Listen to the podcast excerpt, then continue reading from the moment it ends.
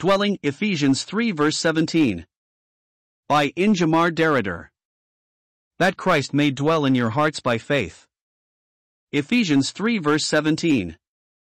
How can the God that made the universe fit within this tiny sphere of the human heart? How can the Lord of all, of heaven and earth, and things under the earth, dwell in such a little space, you ask? The answer is, by faith. Faith does not make God smaller, it makes us bigger.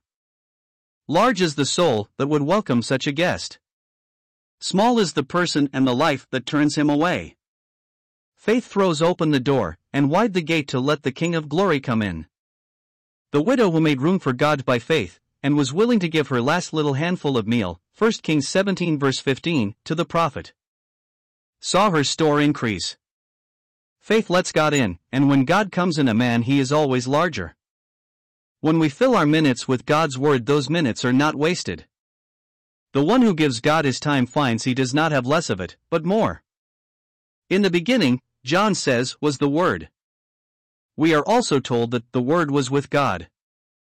When the Word is with us, then we are with God. Faith makes room for the Almighty. Of all the places God could dwell, He would dwell within my heart. And if He does, my life will tell.